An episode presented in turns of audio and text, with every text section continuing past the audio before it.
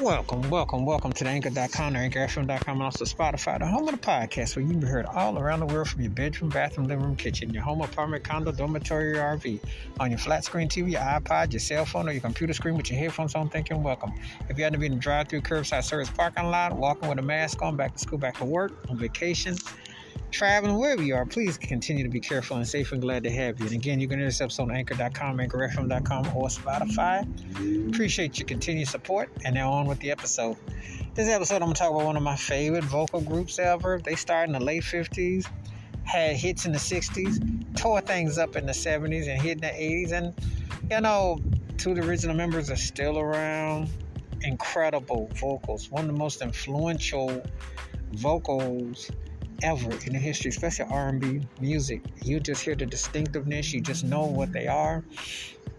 And you, when you want some of that Philly soul, you know where to go. This was the standards of that. I am talking about the one and only, the mighty O'Jays, and darling, darling baby, sweet and tender.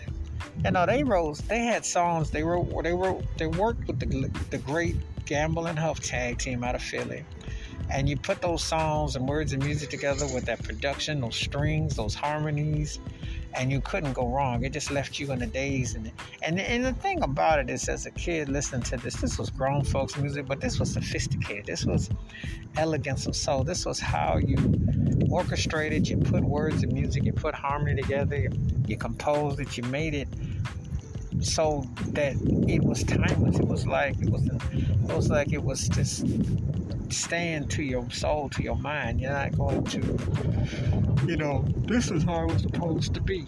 And, um, you know, it just puts you in a dreamy mindset. I just think about listening to their work and just the O'Jays just got better and better. And the, the songs just took a, you know, were really hitting home. You know, it's like if you wanted to express yourself, you could take these songs 50 years ago and still play them today, and they just hit. You know? And that was romanticism, that was tasteful, that was classy, and they just had a way of just conveying that and made you feel, you know, what love was about. Uh, and and Gamble Huff wrote some of the greatest songs ever, but the O'Jays vocals, oh man, I mean, when you talk about uh, Eddie Levert and you talk about Walter Williams, just those two alone, and you know, rest in peace to uh, other member, William Powell was a bad cat and Sonny Stitt. But when you talk about just listening to Eddie Levert and Walter Williams, them brothers sing, still sing, but they sing. I mean, this this is soul music 101.